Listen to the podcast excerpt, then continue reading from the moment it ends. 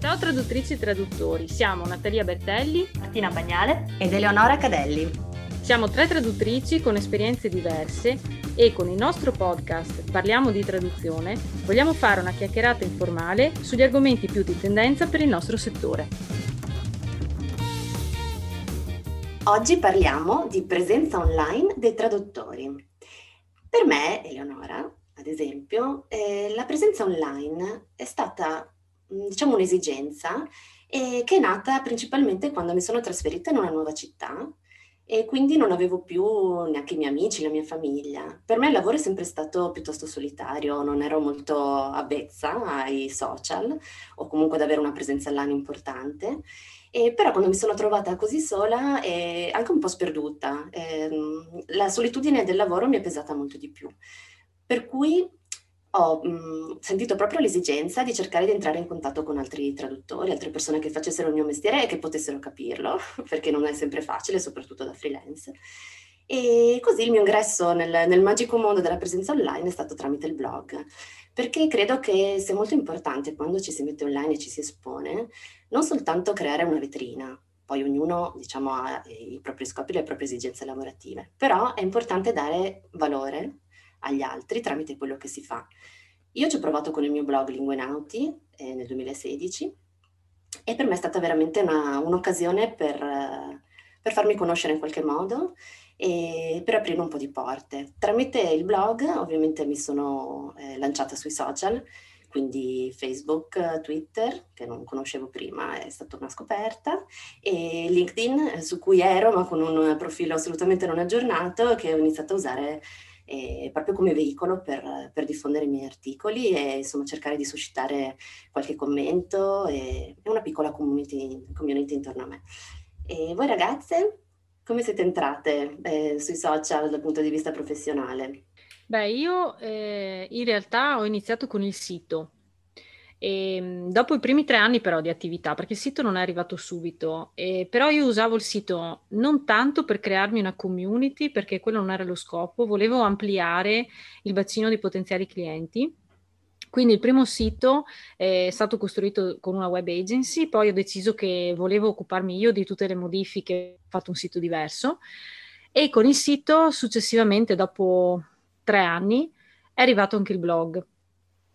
E il blog mi ha aiutato da una parte a trovare tantissimi clienti, dall'altra parte, e negli ultimi tempi specialmente, a creare eh, una community. E la cosa ironica di tutto ciò è che ultimamente ricevo le telefonate dei colleghi in realtà, cioè non neanche ti scrivono sul sito, quindi è una presenza online che però non porta necessariamente dei contatti sui social.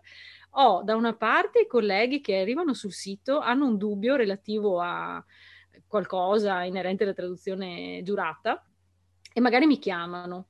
Oppure ultimamente hanno dubbi su eh, come fare il sito vero e proprio, no?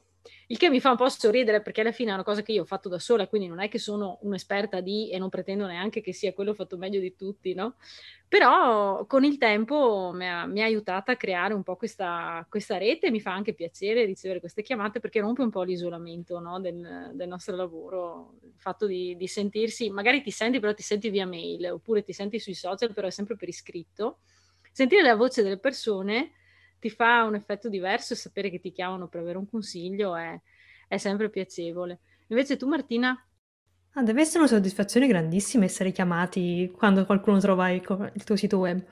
Um, io ho anche un sito che in realtà mi sono fatta costruire da mio marito quando ho cominciato e in realtà lo uso più come un biglietto da visita perché uh, la maggior parte dei clienti che trovano il mio sito arrivano lì da una lista di traduttori dell'ambasciata italiana e quindi avere un sito magari costruito dopo il 1990 è una marcia in più perché tutti, tutti gli altri sono veramente veramente vecchi. Quindi Uh, molto spesso sento uh, clienti che mi dicono il tuo sito era bellissimo, nel senso rispetto agli altri era bello, era moderno, mi piacevano i colori, uh, mi fai questa traduzione. Per ora, per ora, lo lascio così, molto minimalista e... Però anche io uso um, la presenza online per cercare colleghi con cui fare rete, ma più che altro utilizzo um, i social, quindi Facebook e LinkedIn specialmente su Facebook c'è questo uh, gruppo di traduttori in Olanda uh, che è molto grande e molto attivo e con loro in realtà da quest'anno ho cominciato a fare una cosa chiamata co-working, quindi una volta a settimana noi lavoriamo su Zoom per uh, 3-4 ore. Quindi siamo un gruppetto dalle 5 alle 10 persone e facciamo 45 minuti di lavoro in silenzio e poi un quarto d'ora di chiacchierata. Ed è ottimo per rompere quindi l'isolamento e conoscere persone che in realtà non potresti conoscere um, di persona, perché uno abita in Estonia e alcuni sono in Belgio. Però um, sono, sono veramente contentissima in realtà di aver cominciato a fare questa cosa e sono in realtà anche contenta di fare questo podcast, perché anche questa è presenza online alla fine.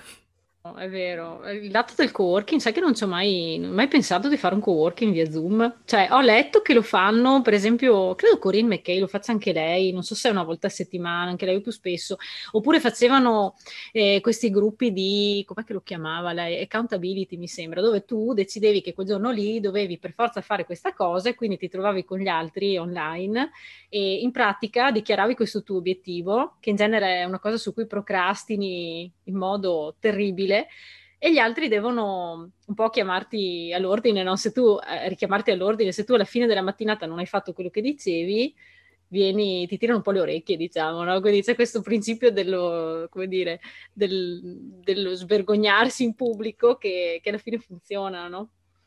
Beh, al... chiedervi, Vai, vai. Volevo chiedervi, ehm, vostre, nei vostri social, diciamo, voi vi dirigete più che altro a colleghi o a clienti? Cioè sono un mezzo appunto per creare contatti eh, tra pari o proprio un, un, mezzo per trovare lavoro? Tu Natalia? Natalia appunto. Allora, io, io in realtà ehm, mi rivolgo sempre ai clienti, però ultimamente, ma neanche tanto ultimamente, eh, è un bel po' che vedo che il mio sito viene frequentato molto da altri colleghi.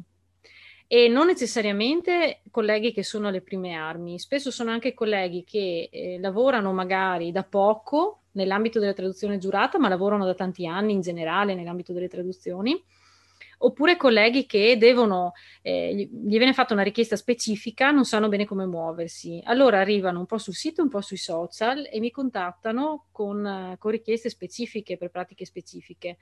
Eh, io non ho mai scritto direttamente per i traduttori perché il mio obiettivo era sempre quello di trovare eh, dei clienti e anche perché quando leggo i contenuti eh, pubblicati dai traduttori mi rendo conto che interessano me personalmente perché ovviamente mi interessa l'argomento, però se io fossi un cliente francamente non mi interesserebbe di leggere come viene tradotta la parola tale piuttosto che è corretta la traduzione di un'altra parola. Cioè, mi lasciano sempre un po' un dubbio questi contenuti perché non so quanto al cliente finale interessi. Poi è chiaro che dipende dal cliente finale, però io guardo il mio cliente finale e dico forse al mio cliente che in media è più preoccupato dell'aspetto burocratico della cosa, interessa di più sapere com- che cos'è una postille, che cos'è una legalizzazione, come si fa, quali sono le differenze. Cioè, io vedo che il contenuto che interessa di più è quello collegato all'aspetto pratico, mentre il lato terminologico eh, probabilmente è considerato la, la, base, diciamo, del sapere del professionista, no?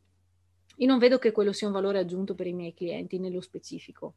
Dopo è chiaro che quando leggo i contenuti di altri traduttori in base al settore magari riconosco che parlare di differenze terminologiche per uno che si occupa di localizzazione ha un peso ben diverso rispetto a, a parlare di differenze terminologiche nel mio ambito specifico. Quindi no, diciamo che non mi sono mai rivolta ai colleghi, però ci sono arrivata sempre per vie traverse alla fine, no? Perché comunque attiri l'interesse lo stesso. Tu Martina? Sì, ma quindi pensi che uh, quando scrivi dei contenuti ti guarda, ti leggono più clienti o comunque ti continuano a leggere dei traduttori? Perché io penso che ad esempio sono molto attiva su LinkedIn e ho trovato dei clienti su LinkedIn, però in realtà ogni volta che scrivo qualcosa sono solo traduttori a, a, commentare oppure a, a, condividere quello che scrivo. Quindi um, cioè, mi domando anche per te lo stesso, nel senso l'interesse ti arriva dai, dai, dai colleghi e poi il lavoro ti arriva trasversalmente dai clienti? Allora, questo punto ho riflettuto in realtà e ho riflettuto per un motivo, perché mh, se parliamo di, di blog, magari il, il tasso di, di, interesse del cliente e, o del traduttore o del collega, diciamo, è diverso rispetto a quello proprio dei social, pur essendo lo stesso contenuto. Cioè, con il blog tu riesci ad attirare molto di più i clienti, molto di meno magari i colleghi, o perlomeno non hai interazione con i colleghi, magari leggono lo stesso i contenuti, poi ti chiamano dopo un mese e ti dicono guarda, vado sempre sul tuo sito, però tu di fatto non lo sai.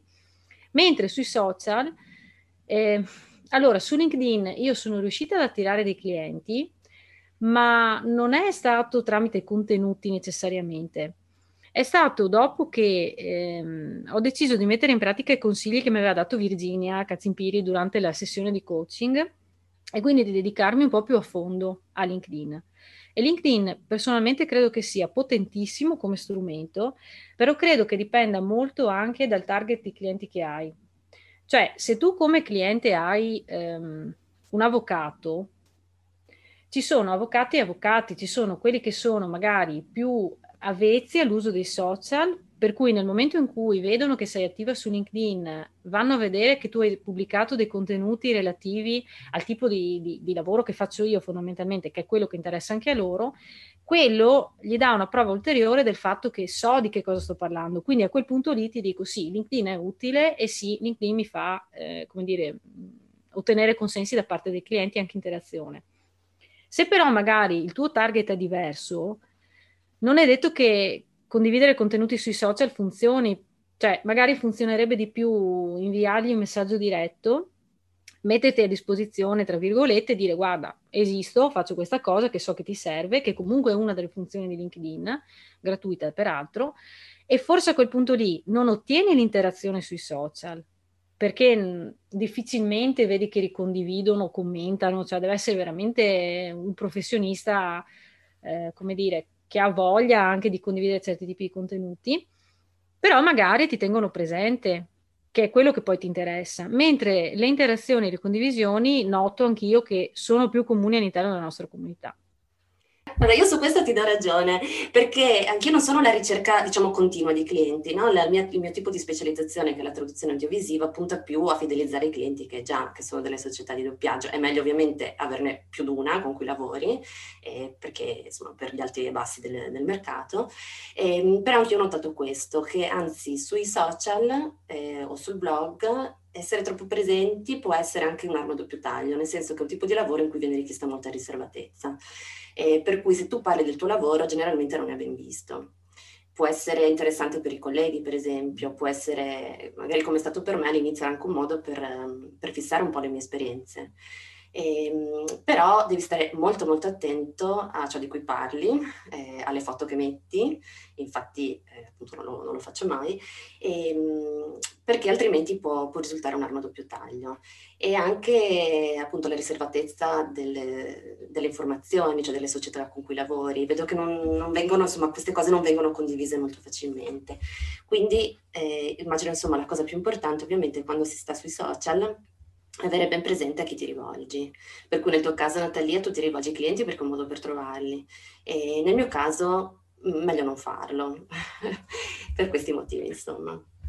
No, infatti, sai che mentre parlavi mi è venuto in mente che eh, qualche mese fa, o l'anno scorso, era stato fatto un, un richiamo dalla ITI, credo, agli interpreti e ai traduttori più giovani, perché spesso venivano postate sui social le foto, mm, spesso dagli interpreti, perché magari erano in cabina, quindi era più facile fotografare, no? Però non facevano caso che magari si vedevano nomi o insomma si capivano informazioni che si, non si sarebbero dovute capire dalla foto. Quindi sì, il discorso della riservatezza sui social è sempre un aspetto a cui bisogna prestare particolare attenzione, perché magari eh, nella eh, come dire, foga, no? nella voglia di, di, far vedere che si sta lavorando, che si è attivi, che, che insomma si è professionisti veri, tra virgolette, si tralascia un po' questo particolare che non è proprio un dettaglio, perché nel tuo caso non è ben visto parlare ovviamente dei clienti che hai, delle serie che fai. Nel mio caso è chiaro che cioè, per il tipo di dati no, che, uno, che uno tratta puoi dire come gestiresti una cosa, ma non puoi andare a dire la cosa specifica su cui stai lavorando, no? In ogni caso io non lo farei mai, non mi salterebbe neanche per la testa di fare delle foto, però è successo in passato, quindi in effetti sì, la presenza sui social può essere un'arma a doppio taglio, ma anche il blog, se non è ben gestito, insomma. Inoltre è sempre il discorso del, del valore, no? Cioè, anche io vedo molto spesso che forse, soprattutto i colleghi più giovani, presi dall'entusiasmo, pubblicano tanto di quello che fanno, che è una cosa molto bella, però in realtà non crea valore, no? Sui social dire sto facendo questo, è più una vetrina. E mm, forse insomma un consiglio penso che tutti e tre possiamo dare a chi inizia appunto è di stare attenti, molto attenti eh, per il discorso della riservatezza, ma anche per il discorso dell'immagine di sé che si proietta, no? Se è soltanto, diciamo, uno, un modo per dimostrare che si sta lavorando, eh, non, non, crea, non, non, crea, valore insomma, in chi, in chi legge e in chi guarda, per cui forse ha poco senso pubblicarlo tante volte, no? Dopo un po' stanca, sì, effettivamente. Um, no, magari, mag- quello che in realtà provo a fare io, perché in realtà non ho ancora ben capito chi sono i miei clienti lavoro da un anno, nel senso lavoro con agenzie di traduzione, lavoro con dei clienti diretti, lavoro con dei privati, uh, però non ho ancora ben capito il mix e con chi di questi tre gruppi voglio lavorare di più. Quindi per ora sono un po'... provo un po' tutto quello che mi capita. Quindi quello che pubblico sui social è un po' quel, le, delle cose interessanti che scopro. Um, che riguardano magari la traduzione finanziaria o la traduzione giuridica, oppure um, delle strategie per il lavoro e quindi magari quelli attraggono più i altri traduttori. Però c'è anche da dire che uh, in realtà da qualche mese sto lavorando ad un secondo progetto che ha come uh, target e come cliente altri traduttori. Quindi questa cosa è un po'... Um, cioè è nata un po' per gioco, però è probabile che il fatto che io sia stata così um, attenta a parlare con altri traduttori vuol dire che tra, tra, qualche mese avrò già un target abbastanza ampio per, uh, um, per il mio secondo progetto, che è gestione del, del lavoro per i traduttori, quindi un software per altri traduttori. Tu dici così? sì, infatti cioè, questo è super interessante. Cioè, ragazzi, cari ascoltatori, un'anteprima assoluta sul podcast, parliamo di traduzione. No, ma allora intanto è una notizia bellissima con la musichetta, il nuovo progetto di Martina, ci sponsoriamo la puntata. Allora, no, se vuoi mi collego io a quello che hai detto tu, perché stavo pensando proprio questa cosa qui. Ehm, allora, in realtà Martina, quello che hai detto tu, secondo me è molto interessante per due aspetti. Il non sapere bene chi è il target del cliente potenziale, perché c'è un mix a volte, e quindi anche non sapere bene magari i tipi di contenuti da pubblicare e provare a pubblicare un po' di cose diverse. E, ehm, penso che eh, faccia parte un po' del percorso che facciamo tutti e che si deve fare necessariamente, che sia sito, blog o social, perché non puoi sapere dall'inizio, anche se fai un'analisi, eh, magari dei clienti che hai già o comunque dedichi un po' una riflessione, non puoi avere certezza eh, di quanto possono essere interessanti i tuoi contenuti per loro, no? Quindi da qualche parte devi pure iniziare, per cui se io dovessi dare un consiglio a chi inizia ad avere una presenza online, sarebbe quello di non preoccuparsi troppo di centrare subito l'argomento giusto oppure di avere magari un seguito immediato o delle reazioni immediate, perché a volte è dai tentativi e dagli errori che uno riesce a capire quali sono i contenuti che generano più interesse e se l'interesse che generano è, e il tipo di clienti che attirano è compatibile con gli obiettivi che uno ha. Adesso vi faccio un esempio di contenuti che avevo su LinkedIn anni fa, io insegno anche inglese. Anni fa ho scritto tanti contenuti sull'insegnamento delle lingue, ma perché? Perché volevo attirare un certo tipo di cliente da aziende più grosse di quelle che io avrei potuto raggiungere, no? Poi in realtà non mi ha mai portato a clienti diretti, ma quel tipo di contenuti lì io ho continuato a riutilizzarli in varie forme, quindi magari li riciclavi per una serie di newsletter che potevano essere utili, che creavano un valore, ricollegandosi al discorso di Leonora di prima, per i miei clienti attuali. Quindi non è che gli sforzi che uno fa sui social necessariamente devono cadere nel vuoto, però ehm, se uno fa degli, degli sforzi, scrive dei post, degli articoli mh, pensati, dove veramente dà qualcosa di sé, anche se non genera subito valore eh, economico, potrà comunque riciclarli e riutilizzarli per dei clienti futuri, no? Quindi può essere sempre utile. E un'altra cosa è la costanza, nel senso continuare a a pubblicare anche, anche, provando cose diverse, ma se continui a farlo per, non lo so, per dieci mesi, per un anno, per due anni, quando qualcuno va a cercarti, vede che tu in realtà ci metti, uh, ci metti impegno e attenzione. Quindi anche se qualcuno i, i, tuoi post non vengono letti poco o vengono, um, non vengono commentati, però comunque dopo un po' di tempo avrai abbastanza informazioni e quindi uh, sei, sei più, un po' in realtà più autorevole perché dimostri che effettivamente quello è il tuo lavoro e quello è qualcosa su cui tu comunque ci metti, ci impieghi tempo e impegno. Inoltre io volevo aggiungere, appunto, in base alla mia esperienza, ehm, il, il valore, insomma, il, il bello anche di essere presenti sui social, in questo caso soprattutto con il blog, nel mio caso, eh, non è solo eh, finalizzato a trovare lavoro, ma può essere finalizzato ad altre esperienze che tu fai. Per esempio, eh, il blog eh, mi ha permesso di, di, fare delle cose che non sarei riuscita a fare senza, come presentarmi a eh, persone che non conoscevo, che fossero traduttori o scrittori, dicendo guardate che io ho questo blog, andatelo a vedere, posso farvi un'intervista? E mi hanno sempre detto tutti di sì. Oppure mi ha permesso, per esempio, di di avere un accredito stampa per alcune manifestazioni. Eh, nella mia città, Pordenone, si fa Pordenone Legge, che è un festival letterario, e tramite il blog ho avuto la possibilità di seguire degli incontri che senza non sarei riuscita a seguire, perché ovviamente bisognava fare delle code pazzesche, non c'era posto e quant'altro. E mh, per dire una delle cose mh, più belle poi era magari scrivere degli articoli su personaggi incredibili, non so, ricordo Sepulveda, ho scritto un pezzo su di lui e gliel'ho mandato e abbiamo chattato un po'. Cioè, è un'esperienza che ovviamente non mi dà un valore economico, però mi dà un valore personale incredibile, perché adesso mi sono salvata le schermate della chat con lui che mi chiama amica e mi manda un abbraccio, cioè è una sciocchezza ovviamente, però diciamo che mh, sono queste piccole gioie, insomma, che, che ti possono dare insomma, questi sforzi che vengono in qualche modo ripagati. E poi giustamente come dice Martina, hai una presenza che è positiva, non sai mai nella vita, lavorativa e non, eh, chi può cercare notizie su di te e quindi vedere insomma che hai chiacchierato qualcosa è, è sempre bello. Eh, sempre nel mio caso, magari avere un blog mi ha permesso poi di poter organizzare il convegno TradPro, eh, essendo già un po' conosciuta nell'ambiente, no? senza arrivare proprio come, come, una persona sconosciuta e avendo già una piccola community di persone che mi seguivano.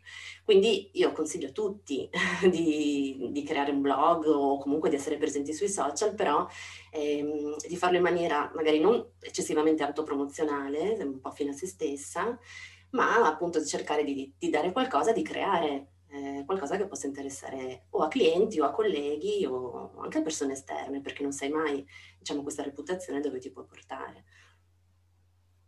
Sì, è vero.